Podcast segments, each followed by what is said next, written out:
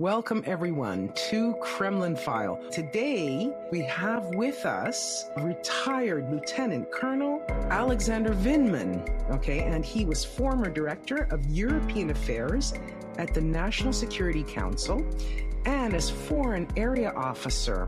He also served in embassies in Kiev, and in Moscow, I think in Kiev for one year, in Moscow for 3 Mm-hmm. and then also as a political military affairs officer for the chairman of the Joint Chiefs of Staff. And lastly, up until 2018, he was also in the Joint uh, Staff at the Pentagon. He's author of Here, Right Matters, An American Story. Yes. If anybody hasn't read this book yet, absolutely fabulous. Thank you. Thank you for coming on. Yes, yes, it's a real, real, real delight for us. Thanks for having me on. Uh, there's something that you and Olga have in common. Uh, you're both from Brighton Beach, right? Yes, we both came same wave. Your whole, your entire family, correct, is Ukrainian. Uh, it it is uh, it's uh, um, you know, Jewish Ukrainian family for you know well over hundred years or so. I was born um, in Kiev. My my father was born in Kiev. I think my uh, mother also. I know my mother was also born in Kiev. And how were you living that period? Let's say coming up to the renewed aggression, no, Yeah. against uh, Ukraine, and then afterwards, Yeah. how how how did you take that? Before this war started, I wrote uh, you know appeared on on uh, cable news talking about this. Wrote an article in the New York Times saying this war is all but certain and we needed to do more to avoid it, at least try to avoid it. Uh, like I said, it was all but certain, but we should have at least tried to. We should have, you know, done a number of different things to warn off Russia, indicate the cost would be high. And then once, uh, you know, we, by the time we get into uh, January, I, I wrote a, a, a long piece for Foreign Affairs, basically laying out what the Russians were going to do in detail, like you know the fact that they were going to go for maximalist aims, the fact that they were going to attack from all these directions on on the hopes of you know a quick uh, fait accompli scenario, um, turned out to be pretty darn accurate, um, uh, and that it was going to develop into a longer war with increasing risks for the U.S. Uh, and just talking extensively about how you know as the longer this war goes on, the the more dangerous it gets for the U.S as Russia attempts to kind of find a way out of it. So unless Ukraine wins relatively quickly in the next several weeks, because Russia's a spent force, Russia's putting going all in with this offensive in the east. Unless Ukraine wins decisively and you know proves to Russia that they cannot sustain this war, there is a risk of uh, general mobilization, and there is a risk of um, there's a risk of you know the U.S. being dragged into this war as it extends for uh, months, maybe even years. But that's on kind of one intellectual level. I'm a military officer. I'm a strategist. Uh, on another level, uh, I feel a deep sense of pride for you know our um, my my birthland um, and how well that uh, they've they've performed. Uh, the fact that they are taking the brunt of uh, the defense of democracy in the democratic world. Um, and I feel a deep sense of pride, something that I frankly didn't feel uh, for Ukraine um, because I was raised in the United States. I came over when I was four years old. I, I only know uh, America. I served in Ukraine for a year. I served in Moscow for three years, but it was kind of more conceptual. I went, went back there to visit uh, my my family's uh, grave sites when I went there on official Wow. travel or something of that nature. But now I feel it, um, and I feel you know a deep sense of pride here. Uh, in my Hmm. case, I mean, I'm also, you know, uh, a Jewish Ukrainian man, like being well represented by uh, Volodymyr Zelensky. Yeah. So, you know, Yeah. quite in demand right now. people looking at it from outside in the sense that we're not Ukrainian, um, it's also a battle for values that over the years we've seen eroded. Well, that's what the, the special magical thing about Ukraine is. Is you know, it's not about leadership; it's about the people. I mean, it goes from bottom up, and and you see here everyone, you know, risking their own lives in order to fight for their land, and that's you know. Whereas in other countries, more in the West, it's always more you look to the government to save you and to institutions and and there it's like you know after Yanukovych, people are like, "We're we have to be on top of this," you know. I think that's it, it is in fact a story of uh, the people and civil civil society that helped uh, kind of usher in this uh, Western orientation. But I I don't think you could discount institutions. Uh, Yeah, the no, military has made uh, major strides. I think Zelensky, um, you know, he at certain times uh, deserved credit uh, uh, the criticism he received for not living up to kind of the, his his own expectations of himself, uh, being you know subject to entrenched interests that seemed impossible, uh, you know, in in peacetime, but now are kind of easy compared to the existential threat, and he's really risen to the occasion. Mm. And I think um, there's something definitely to be said uh, about the fact that you know the, yes the Ukrainians are fighting for their homes but they're also fighting for the, it's an ideological struggle for freedoms. Yeah. and uh, you know for Amer- many Americans this, these are academic these are conceptual these are ther- theoretical. What does democracy mean? What does the fight for freedom mean? And uh, we don't have to speculate about that anymore. We just turn on our TVs Yeah. on every And there it channel. we see Yep. Ukrainians fighting for for for these freedoms, for our freedoms. I think there's a recognition that they're fighting for Mhm. our freedoms, and they're Mhm. fighting for kind of the soul, uh, the direction uh, of the 21st century. And that's why Ukraine enjoys such support. You know, especially if somebody does the uh, does the, some of the work of framing the struggle in the right way, uh, the message really really resonates. And uh, for too long, we, I don't think we had that. Um, I think this administration, you know, did a bit of an injustice in uh, failing to kind of couch this this war as a, a war for the 21st century. Uh, now it's a little bit clearer, um, Mhm. you know, what the stakes are. We saw at the beginning Russia, you know, maybe over the first few days after they launched this assault, started making some gains. What was the pivotal moment for uh, Ukraine's military? You know, the pivotal, pivotal moments were uh, before this war uh, started. Frankly, in a lot of Mm. ways, probably the most important moment was somewhere. Uh, you know, historians will track this down. A conversation between uh, uh, Putin and Shoigu, Putin and uh, Gerasimov, Mm. in which he framed his expectations for this war.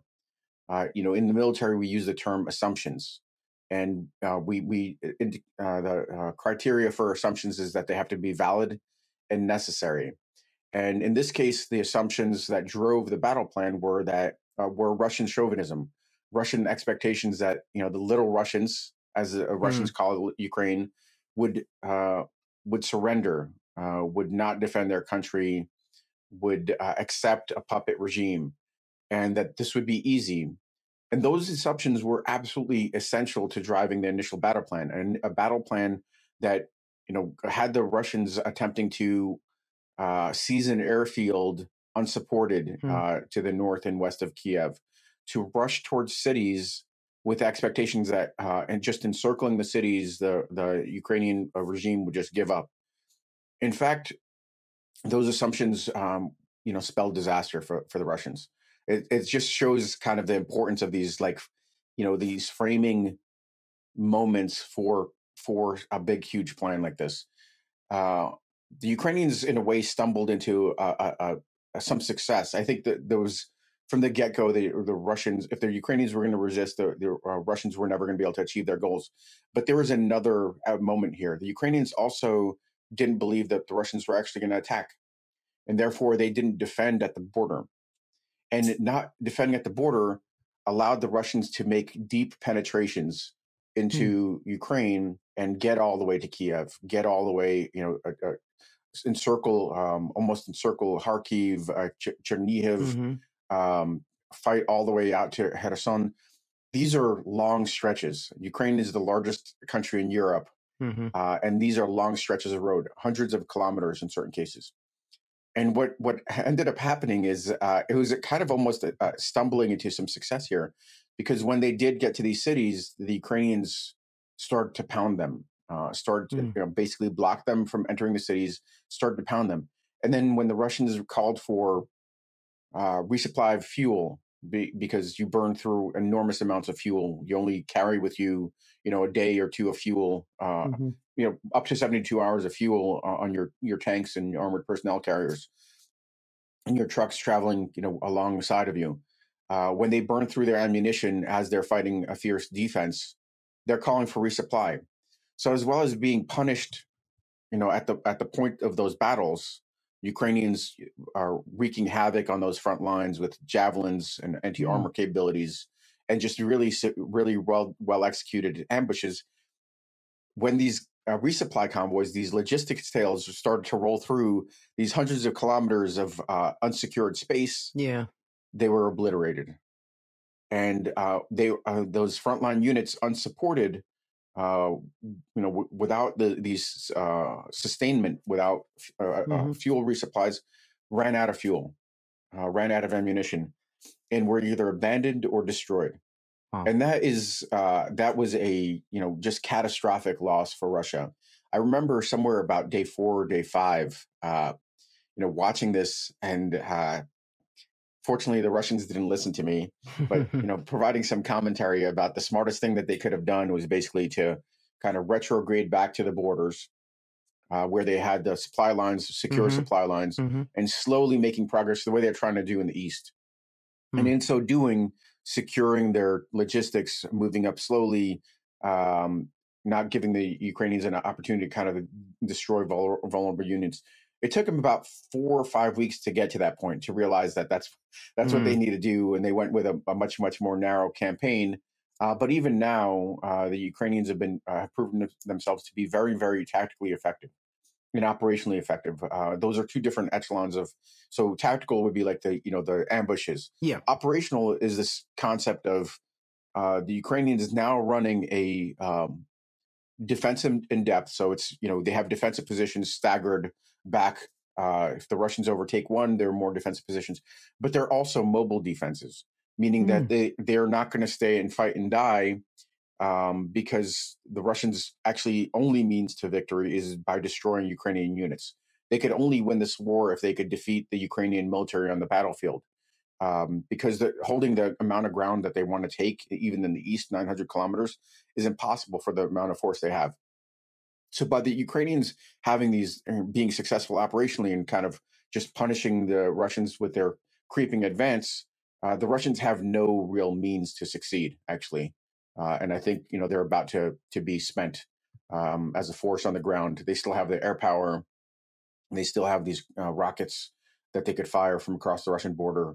That might perceive uh, that might give the perceptions to, to Putin that he could sustain this war, continue to punish the Ukrainians, and that's where I've been most critical about the uh, uh, U.S. support is that we've not given the Ukrainians the tools they need to win this war decisively and um, uh, close off uh, perspectives on you know uh, uh, theories of victory for for Vladimir Putin. Do you see mm, the policy? Okay. Um, do you see the policy um, of U.S. now being more serious because of, over the past few weeks? I mean, there have been annou- mm. announcements of heavy weapons being sent. Do you see now going forward that we are more invested in making sure that Ukraine succeeds? Absolutely.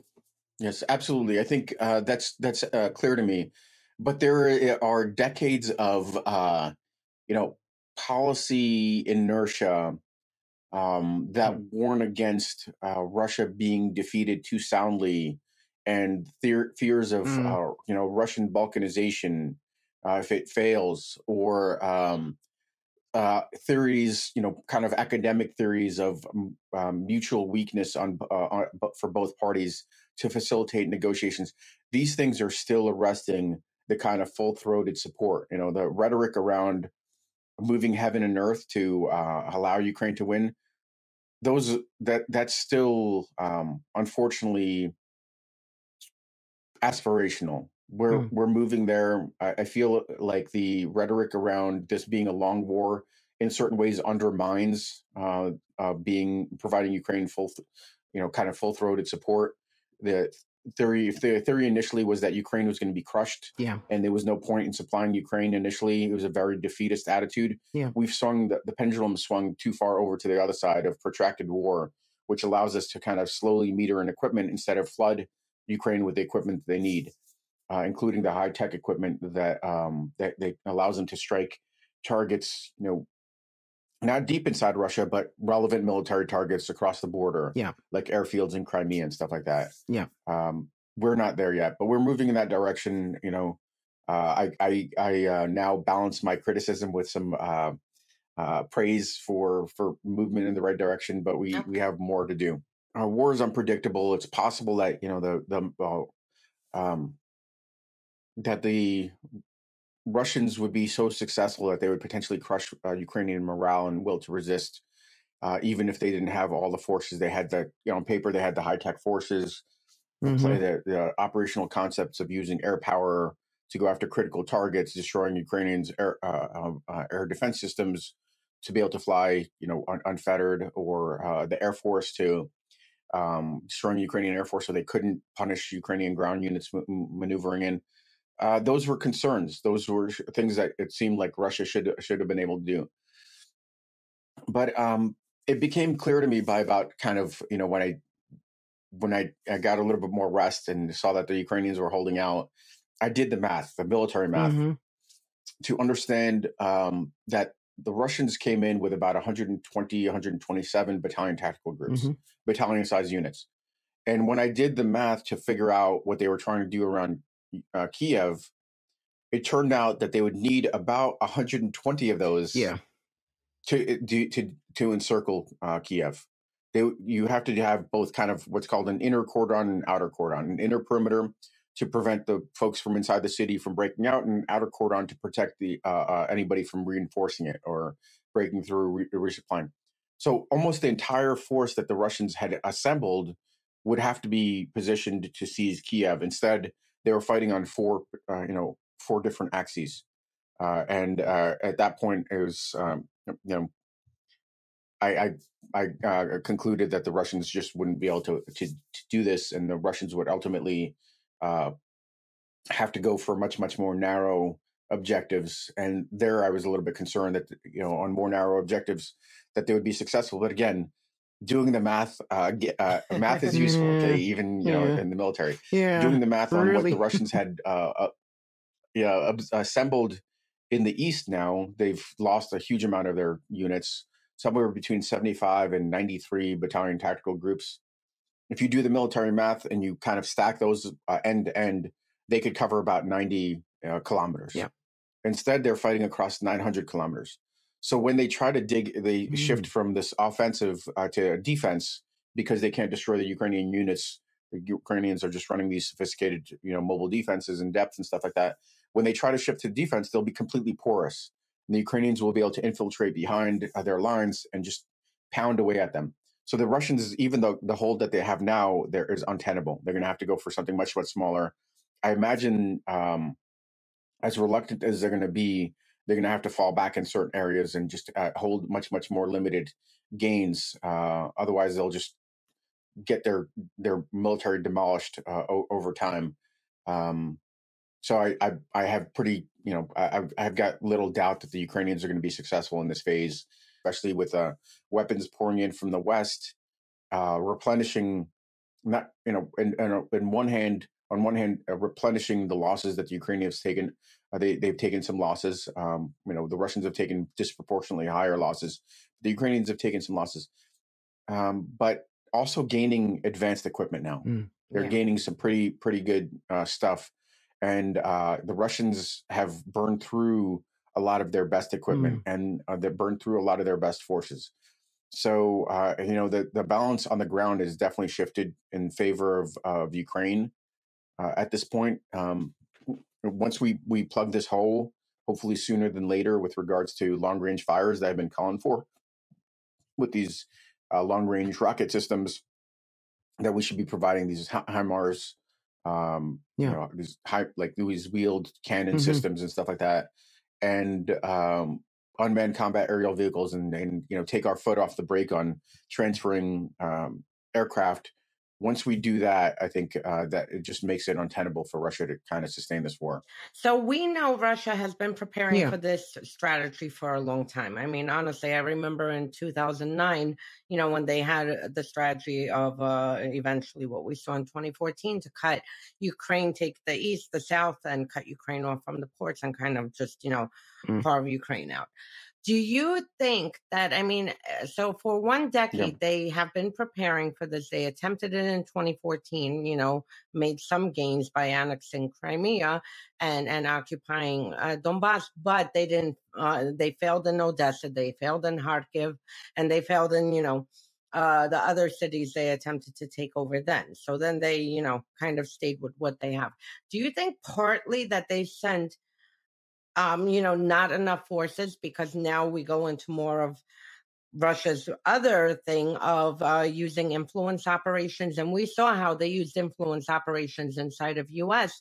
and how much damage it did. Do you think they were counting of having people that they have cultivated over the decades, basically since Ukraine became independent, and you know, and going forward over the past few decades, to help grab power in cities, and then these for, they were maybe counting on the forces to um kind of more of like reinforcement. So I think you, you mean like in the opening phases before things started to unfold on the ground. I think they were counting on uh, mm-hmm. uh, you know a fifth column. They were counting on uh, you know their their agents uh, to come through.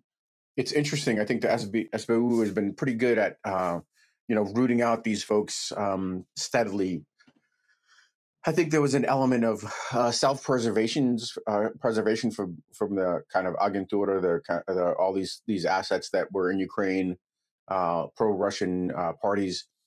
That if Russia was successful in those first several days, these people would be coming out of the woodwork to try to kind of seize power. Hmm. But because Russia has in fact been uh, so you know terribly unsuccessful uh, I think these people are are in a lot of ways they've uh, either cast off um, visions of enriching themselves with kind of the uh, uh, uh a Russian annexed territory, um, you know, meaning that they like they this was some of this is probably a recognition of their misplaced uh, allegiance that Russia is kind of barbaric. They're destroying the cities. Russia is not. Some of them very well may have bought into the kind of uh, ideological uh, perspective that uh, you know we're we're ethnic Russians. Mm.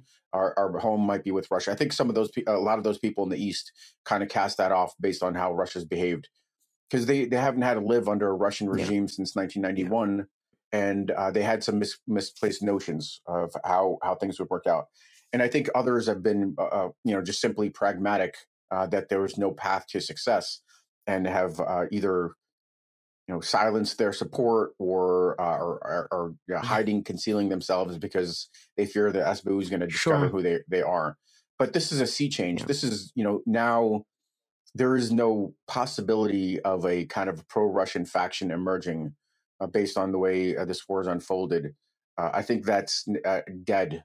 Um, and R- Russia may try to try to uh, try to claw back some some gains after this war over a long, long time. Uh, you know, enriching people, doing this kind of state a standard fare of, um, um, you know, uh, soliciting agents through uh, uh, bribes and things of that nature. Ideologically, I find it, it's going to be nearly impossible for them to gain um, agents through um, some sort of ideological affinity. But you know the other the other fundamental issues of uh, paying somebody or finding compromising material on somebody to get them to be his agents. That's going to be Russia's play in the long term. Mm-hmm. Less yeah. informational, mm-hmm. I think. Mm-hmm. Hi, everybody. We wanted to talk to you today about athletic greens. It's absolutely amazing because in the morning I get up, I take my little container, I put in one scoop, a little bit of uh, of warm water, and and shake it up and that's it. And I'm good for the whole day. It gives me like mental clarity, focus, and like I'm so alert these days. You know, whereas before I was kind of kind of sluggish and you know, and just not my on my A game. I don't have to think about taking all those vitamins and supplements and stuff like that. It's all in one because I'm really, really bad at that kind of stuff. To make it easy, Athletic Greens is going to give you a free one year supply of immune supporting vitamin D and five travel packs with your first purchase. All you have to do is visit athleticgreens.com slash Kremlin file. Athleticgreens.com slash Kremlin File to take ownership over your health and pick up the ultimate daily nutritional insurance. And I've been paying a lot of attention, like we've all been paying attention to what is happening now in in Mariupol, and you know with the steelworks plant that's there, the, the Azovstal. Um, why are the why are the Russians? Let's say they're they've been bombarding that now for a few days. They're trying to get you know the they've asked for humanitarian corridors. The Ukrainians have to get people out.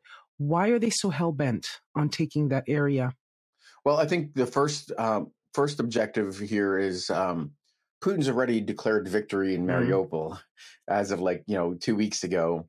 Um, now it's a matter of uh, kind of realizing the the rhetoric. Uh, you know, it's it's it's kind of comical, um, and in, in a way shows a template that he's he's prepared to you know just do make hollow mm-hmm. declarations mm-hmm. of victory, and then um, let things fall out the way they might.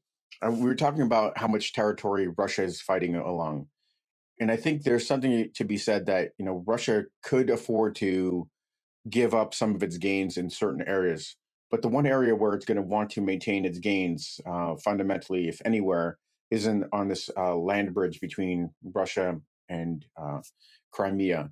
And Mariupol is just very critical to that. Uh, it's you know of the largest city on that route, and as long as there is resistance there, uh, Russia has to uh, doesn't really have a kind of a secure land bridge, and they the idea very well may be to secure this land bridge, call it uh, victory, say that the special military operation is over. Of course, the Ukrainians are not no. going to give up, but uh, from the Russian standpoint, you know, um, they could call it over and attempt to force the Ukrainians to a compromise and try to pressure the West, uh, probably through some additional saber rattling, threatening mm. nuclear war mm. or something like that, uh, to get the um, Ukrainians to the bargaining table. The bottom line is that you know that's misplaced. I think the Ukrainians are going to fight to regain their territory. Uh, depending on how successful they are, they'll probably push to uh, establish a status quo ante the mm-hmm. conditions mm-hmm. before before February 24th. They may even depending on how successful they are, go all the way back to uh, through the Donbass. And unless uh, Putin makes another major blunder, there have been several of them in this war. Uh, I think the issue of Crimea might be tabled for another day. Le- leave it, leave it in its kind of special status. I think the Ukrainians would be prepared to accept that. Where, um, in fact, uh, you know, Crimea uh, goes through a process of um, negotiation, you know, this the idea of uh, free and fair kind of a referendum type of thing down the road because Ukraine mm. doesn't doesn't want to risk fighting for it and taking losses. But that could all be undone with a huge mistake by Vladimir Putin. So hopefully he's listening to this. If Putin does declare victory uh, in this campaign and attempts to annex Kherson, mm-hmm. Lugansk, and Donetsk, that waters down the, the special status of uh, that uh, uh, Crimea enjoys. That undermines the unique status that um, you, Crimea is is Russian territory, because uh, uh, you know this is just undoes this notion that Crimea was unique uh, in Russia's conception uh, and uh, Russia's status, and then it actually makes you uh, Crimea vulnerable and in play for Ukraine to win back by military means. So that would be just a huge mistake. The best he, he should, at most, he should consider the, you know, de- accepting them or recognizing them as independent or kind of uh, independent republics or something like that without annexing them, because that would still allow um, Crimea to preserve its special status. U- Ukraine is uh, likely to fight through everything minus hmm. Crimea in that condition in that situation. Interesting. Do you think Putin is listening to mm-hmm. anyone right now, or do you think he's just hell bent on his own, mm. you know, uh drive of of like oh, I'm not going to be defeated by the West. I'm not going to be defeated by Ukraine because in mm. his head this is you know mm. a war with the West. You know, with Ukraine uh being yeah. in the middle. I I I think that's um certainly he thinks uh, that this is a war with the West. But one of the signals that he absorbed relatively early, a mistake on the part of this administration, was on the uh, uh, when we declared there would be no NATO boots on the ground under any circumstances. that basically signaled that the U.S. Uh, and NATO would not be would not be an obstacle to his aspirations in Ukraine. It was it was a, it was yeah. a terribly bad blunder. Exactly. We could have kept it ambiguous and basically made it clear, you know, when Russia was about to launch this attack, that NATO wasn't going to be involved. We didn't have to make it, you know, six uh, almost yeah. two months ahead of time, and basically clarify the the the uh, this notion that the cost would be low. It was, it was a bad idea, but um, it seems to me that uh, it's you know I think it's clear that he didn't have he doesn't have to deal with NATO boots on the ground, NATO power. He still has to fight NATO provisioning mm. Russia, mm. uh, and he recognizes to a certain extent that he's you know I think early at least for much much of this war that this is this is probably it's a good question. I think the question is how does he rationalize yeah. the loss? Really, yeah. maybe fundamentally he's not likely to rationalize it as losing at the hands of uh, the Ukrainians. He's likely to rationalize it as losing uh, at the hands of, you know, uh, covert actions, clandestine actions by mm. NATO in mm. Ukraine that are pulling the strings.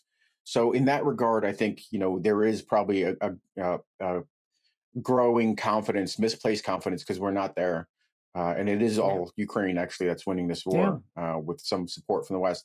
But there's probably a growing confidence and a narrative that he, he is fighting the West. Uh, he's fighting NATO. But I think he does have to uh, now. He's not. I don't think he's irrational.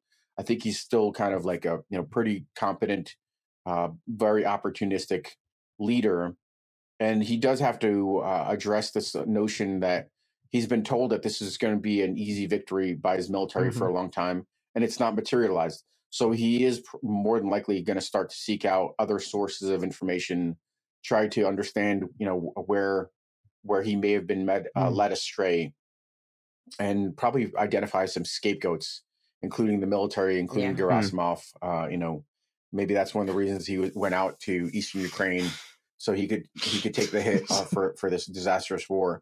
So I think those types of things are, are you know, starting to kind of um, okay. boil up. Is there any scenario at all where you could see boil up like tea? Uh, is there any scenario at all, Alex, where you could see, let's say, either NATO, like a combination NATO, US, well, US is in NATO, uh, troops in Ukraine at all? Yes, I think um, the longer this war goes, let's say there's a worst um, I laid out a different mm-hmm. different theories of, of, how May 9th could uh, drive the, this war. Uh, and one of those theories is a de- declaration of general mobilization. I think it's still kind of far fetched because Russia has no gains to um, to show to the population. Uh, it'll show weaknesses in the the fact that Russian uh, military has failed and uh, there's no pr- clear prospects of you know just because you do a general mobilization you're throwing more manpower at it but there's no clear kind of theory for success. You're just looking to potentially through attrition to crush uh, ukraine. Uh, it's unclear if you could do that. Um, but if he were to do that it would indicate uh, that he's prepared to fight a months long or years long war. And in that scenario uh, I think he would likely fall back on his comfort zone poking and prodding, uh, seeking out vulnerabilities, seeking out mm-hmm. fractures, seeking out um, ways to exploit uh, his understanding of the Western mind, which is, I think he, he has a pretty good understanding, you know, that, that we fall prey to our fears, hopes and our fears and aspirations for somehow returning mm. to normalcy. Um, on the fear side of the equation, that uh, in, you know, maybe even going after NATO targets, NATO mm. safe havens, like the, uh, these depots that he could warn off for additional NATO support. He might try to do this uh, hmm. clandestinely mm. uh, with deniability. He could do that through uh, cyber warfare. To me, these this is kind of almost a worst case scenario. That's why I, I've urged this administration to think about ways to end this war quickly, to give Ukraine everything it needs to end quickly, because uh, the most dangerous course of action doesn't unfold because we've done too much. Mm. It's yeah. because we've done too little and we stumble into a protracted war with greater commitment and greater stake uh, and you know the potential for regime or, or, or uh, regime survival at stake and under those conditions i do see different courses of action you know these are all speculative that could potentially drag us into a war. Russia does use chemical weapons.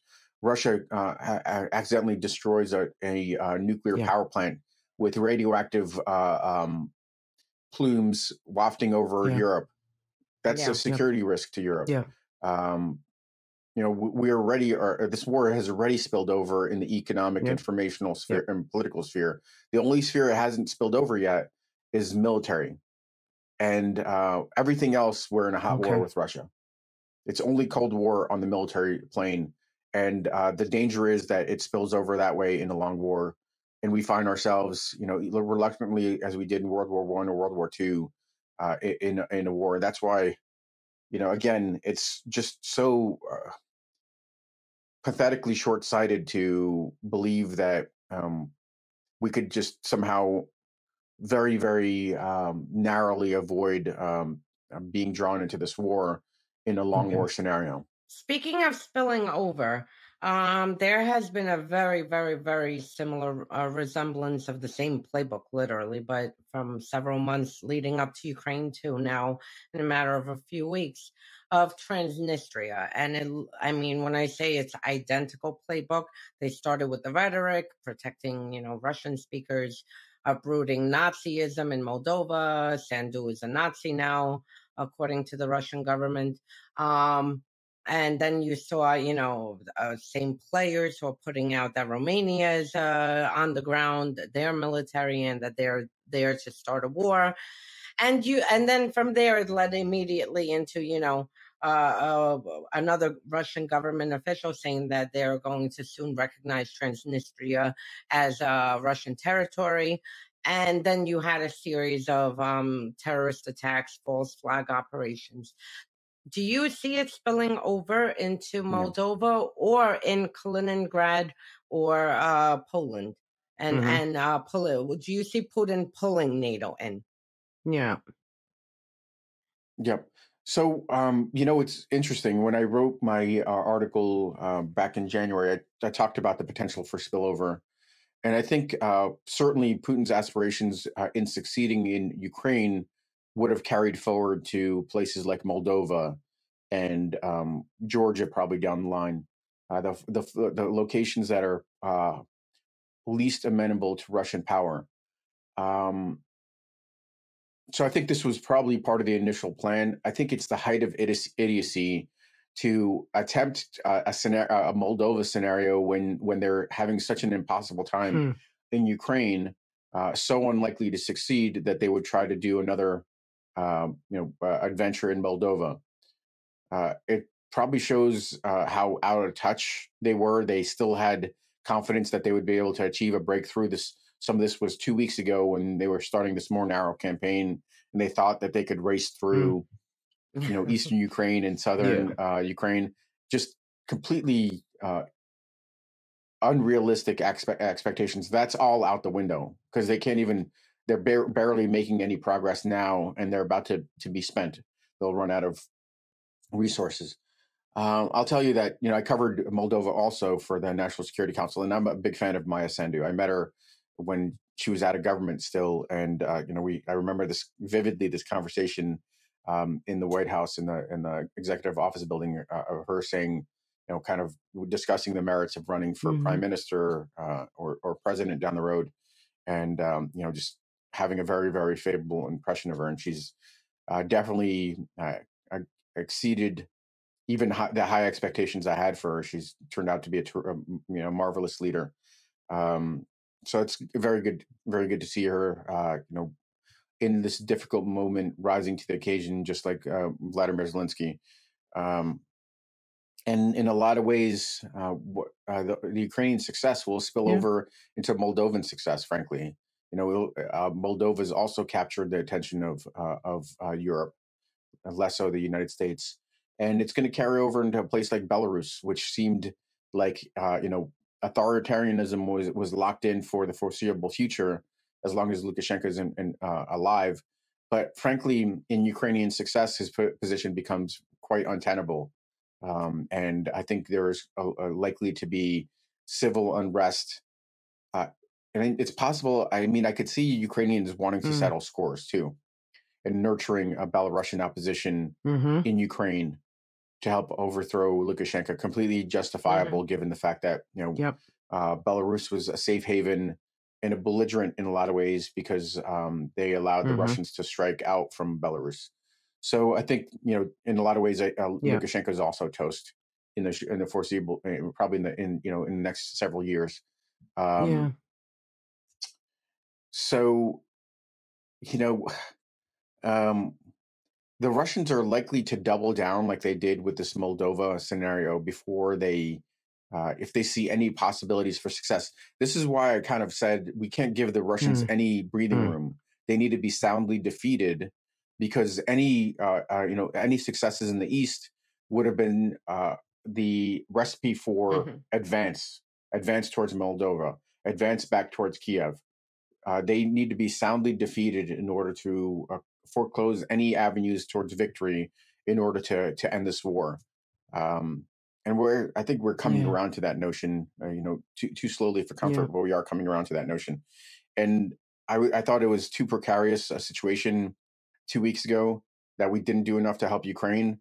But I guess we didn't have to do that much to help Ukraine because all this equipment is now only now starting to fly, uh, flow in, and Ukraine is winning on its own. I mean, it's you know we will as the West as the kind of like these absurd notions. You know, the past day or so, I've been batting down these absurd articles about how Yeah. central U.S. read that. intelligence has been to Mm. Ukraine victory, or how central some you know javelins or stingers have been. It is these are marginal factors. It is the Ukrainian population, it is the Ukrainian military that has uh, won this war with little support from the West, frankly. And I hate this idea of trying to steal credit from the uh, from the because we're we have such pride in ourselves. Uh, you know, we overreach that we we take credit from these uh, Yeah. these warriors that have defend their That's country and right. defended That's right. democracy. you mentioned these articles and two days suddenly you know it comes out that we're providing Mhm. intelligence we're the ones who gave the intel to take out generals Yeah. and overnight it comes out we gave intel to take out moskva uh, the ship what was fascinating and i checked this morning because i couldn't wait up uh, actually to wake up to see what's happening this morning we re- this uh, CNN report came out that we provided intelligence to take um, the Mm. ship out Moskva, right? Mhm. It took several hours for it to get into one Russian outlet, and it's very fascinating the choice that picked it up. It was uh, Moskovsky Komsomolets, and they picked up this report. I checked. TASS didn't, Ria didn't, and then Hmm. through Moskovsky Komsomolets, it went through um uh, all a bunch of secondary um uh hey call articles like Russian articles like Via Right. Mosti and and the rest. What what is going on? What do you think w- with this? Because it, it you know Yeah. the the Ria Novosti Yeah. like picks up if if uh you know Jen Psaki sneezes, it's like right away breaking. Jen Psaki just Right. sneezed on stage. Exactly. Here, they did not touch this, and for several weeks they have been saying that it was a fire that took out, took the down ship. the ship. and suddenly we see this. Well, sure. It's it's informed speculation, but I think uh, there's a couple of different reasons here. Um, they don't want to acknowledge the fact that it was lost to enemy uh, contact. Uh, it's you know too too much of a symbol. Um, but more importantly, just like when uh, the U.S. destroyed some 300 Wagner mercenaries in Mhm. Deir ez-Zor, uh, they don't want to acknowledge that it was the, you know it's good to talk about atmospherically uh, kind of uh, conceptually that the west is providing support and pulling the Mhm. strings to ukraine but if the us is directly involved in the slaughter Hmm. of generals or in moskva or destruction of the moskva then the, uh, russia has an obligation to respond um, to defend you know d- defend its forces. And they do not want to get into a tangle with nato. Uh, they are, are deathly afraid of this, and I think on that basis, um, it's not helpful to have you know the uh, kind of clickbait titles that don't actually uh, um, uh, don't amount to um, U.S. support to to make these to go after these targets. Um, but it certainly doesn't serve Russia's interest to uh, inflame this uh, kind of um, uh, notion that then uh, compels a response. And I, I, I do need to um, kind of explain mm-hmm. a little bit about how this works. The U.S. provides tons of intel. It's not it's not um, has not been like uh, real time. It has not been kind of fed in real time. There's a whole process that it goes through. Um, so therefore, it's not easily actionable because it's not real time. You know, the U.S. will provide some information uh, and then the the Ukrainians do a very very good job of analyzing the information that the U.S. does provide, and then just selecting the targets and prosecuting those targets. So there was probably some uh, assistance provided in terms of like understanding, you know, the, uh, uh what mm. the Russian Navy was doing, where the command nodes were, uh, you know, kind of more generally. But it's again the Ukrainians using their means to triangulate mm-hmm. exactly mm-hmm. where these targets were. Uh, you know, doing the reconnaissance, the, the with the UAVs, the unmanned aerial vehicles, uh, the intelligence, surveillance, reconnaissance uh, conducted by um, mm-hmm. like the Bayraktars, uh, and then going after those targets. So it's way, well overstating the role that the the U.S. played okay, in really going after those targets.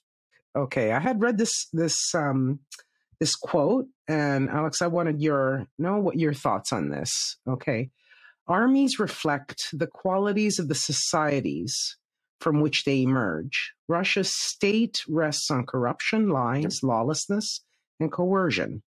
Now, I think that, you know, when I read this and it resonated, and I said, okay, um, I think it's one of the reasons why Russia will lose this war and why Ukraine will prevail. Would you agree? Yeah. Uh, first of all, who who made that quote? Because this is the same much okay. better way of putting it than I did. I found it in, in the article. I will find it. Yeah, uh, I mean, I've yeah. been saying this for.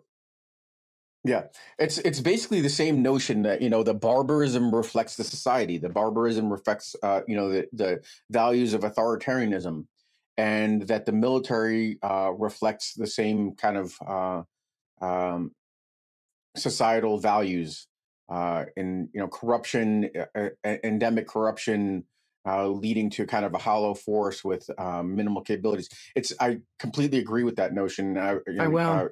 Uh, you find it, I'd, I'd yep. be curious to know who it is, and maybe you know, um, you know. Uh, I'll offer that. That I'll attribute the quote to somebody, but mm-hmm. that's the same thing I've been saying um, for for some time. That um, the Russians are, likely to lose on this basis, and that's why I think this is so, so important for geopolitics at large. That are then China has to reflect mm-hmm. on their real capabilities. Can they face off against uh, uh, Taiwan that's going to resist uh, under all uh, with all means? Uh, can they conduct a successful amphibious attack and things of that nature? And um, it's a chilling effect on authoritarianism and uh, what authoritarianism can accomplish because they see reflections of themselves in, in, in mm-hmm. you know Russian power, Russian successes, but also Russian failures. Uh, and I think that's what one of the, the, the major stories of Ukraine winning this war is it really does uh, push back on this notion, this alternative vision that China has been trying to cast about uh, managed democracy mm-hmm. or kind of um, Chinese um, forms of capitalism and stuff like that. It chose it to be weak. Yeah, yeah that's um actually really funny because I uh, hate code you know, have made jokes with like, you know, people who I know who used to deal in Russia and now have fled. Like, you know, they rob so much from every contract that I mean, I don't want to test it out, but I'm like, if they send even like, say they said Putin, you know, says that's a launch a missile to U.S. a nuclear missile. I'm like, will that even like come to us, or will it like go back into Siberia? Because they don't maintain anything. they, they really they, no, we're laughing. Like for every contract, for every contract, this is what they've been doing for decades. They're robbing it, and it's yeah. like you see even Victory Day parade. I'm actually going to retweet every year I monitor their Victory Day parade every year, no fail. Last year, now this is Victory Day parade, right? The biggest, you know, thing. That's it. Last year, tank is going, it starts smoking. How embarrassing. The year before, a tank falls off in the middle, like a huge crowd falls off the flatbed and just like rolls over. And I'm like, there you oh, go. Yikes. Yikes. Yeah, I mean, it, it, it is It's showing its belly like a dog does. Rolls over, I'm shows its gonna belly. send you that because You're it gonna is hit it. so funny, and I'm like, and I saw someone, Yeah, I saw someone that one. saw, um, someone There's a picture of me at one point sitting, yeah, sitting in the Victory Day parade. I guess it was in like 2000, Mm. you know, 14 or something like that. Um, you know, in the in the in those uh, the DS and the the um stands, kind of observing it uh, in my official capacity.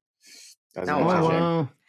And what what It's was like- your feeling? What did you what did you what did you Yeah. feel while you were watching all of this? Like what what observations can you give to us? It, it, it was a, quite the show. Okay. It looked very impressive.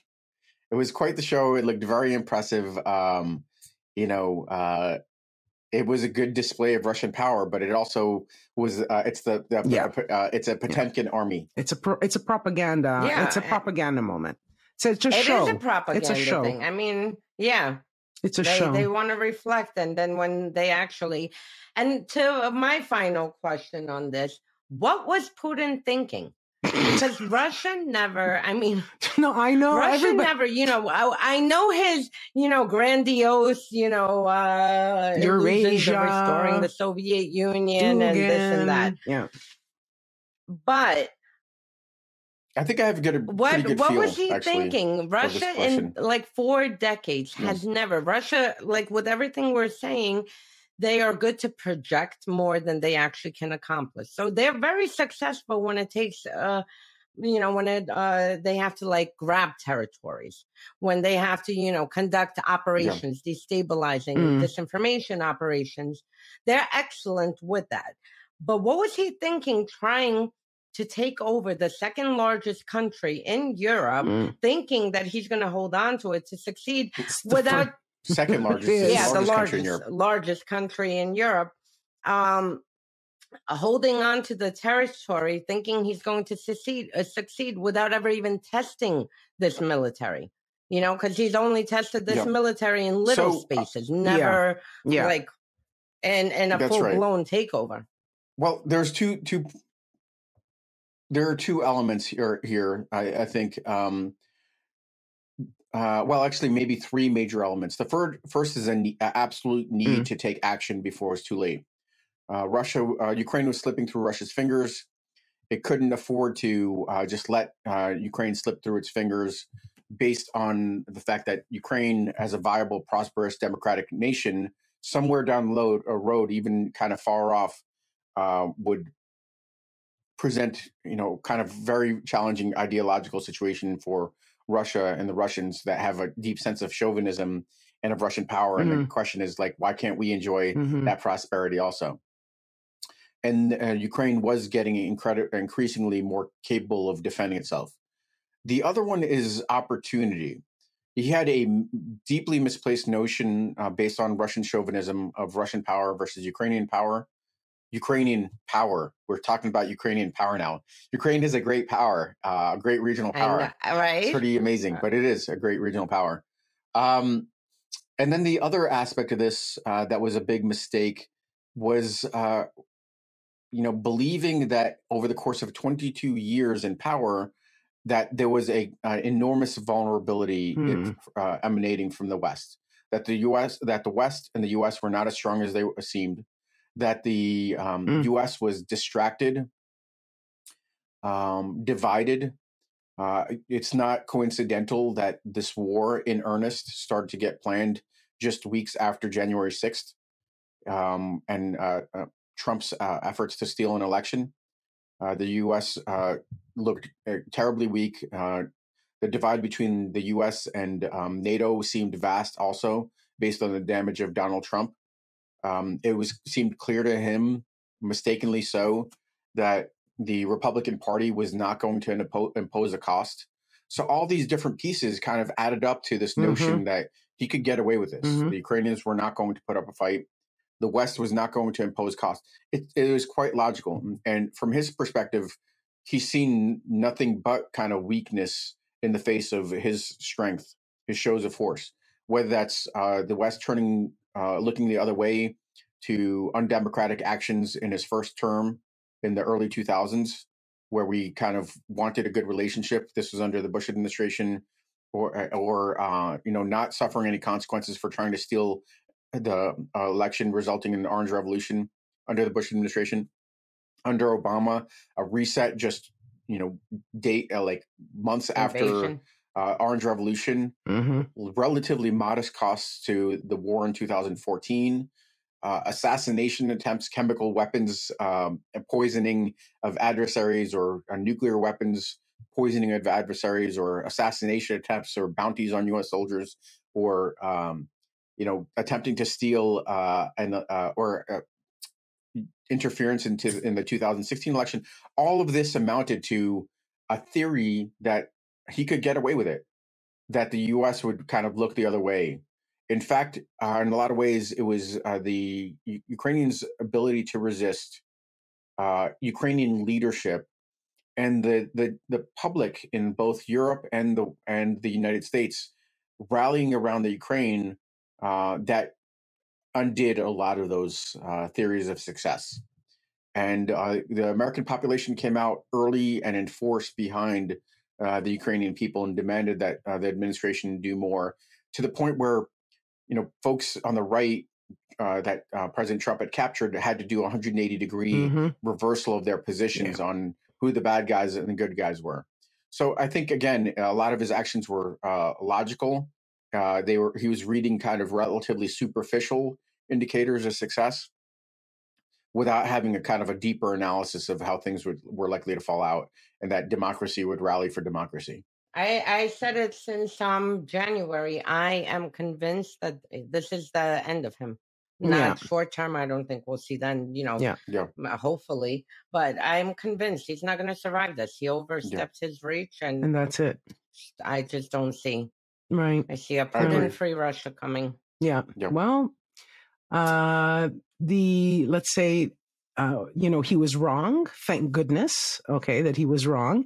And Alex, I'm going to remind everybody because here, right, the title of your book is Here, Right Matters. Now, you've, it's an American story, but I hope that one day you're also going to write the Ukrainian story, okay, as well. Okay. So, hmm. great, okay. great. Well, I am writing the Ukrainian story. Um, Oh, that's my dissertation is on uh, um, for Johns Hopkins. Uh, SAIS on U.S. foreign policy towards Russia and Ukraine. Fantastic. Since 1991, uh, I, am going to defend it rel- relatively shortly.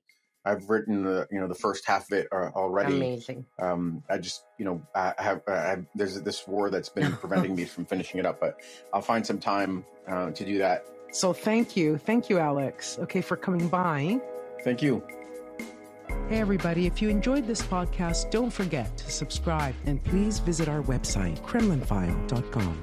This is a Bunker Crew Media production hosted by Olga Lautman and me, Monique Camarra, with executive producers Marley Clements, Jack Bryan, Grant DeSimone, Ben Brett, and Jordy Mycelis of Midas Media, with associate producers Ruby Frankel and Sarah Metz. Theme music by Oreste Camarra. Sound editing and mixing by Joy Ellett. Subscribe to Kremlin File wherever you listen to podcasts.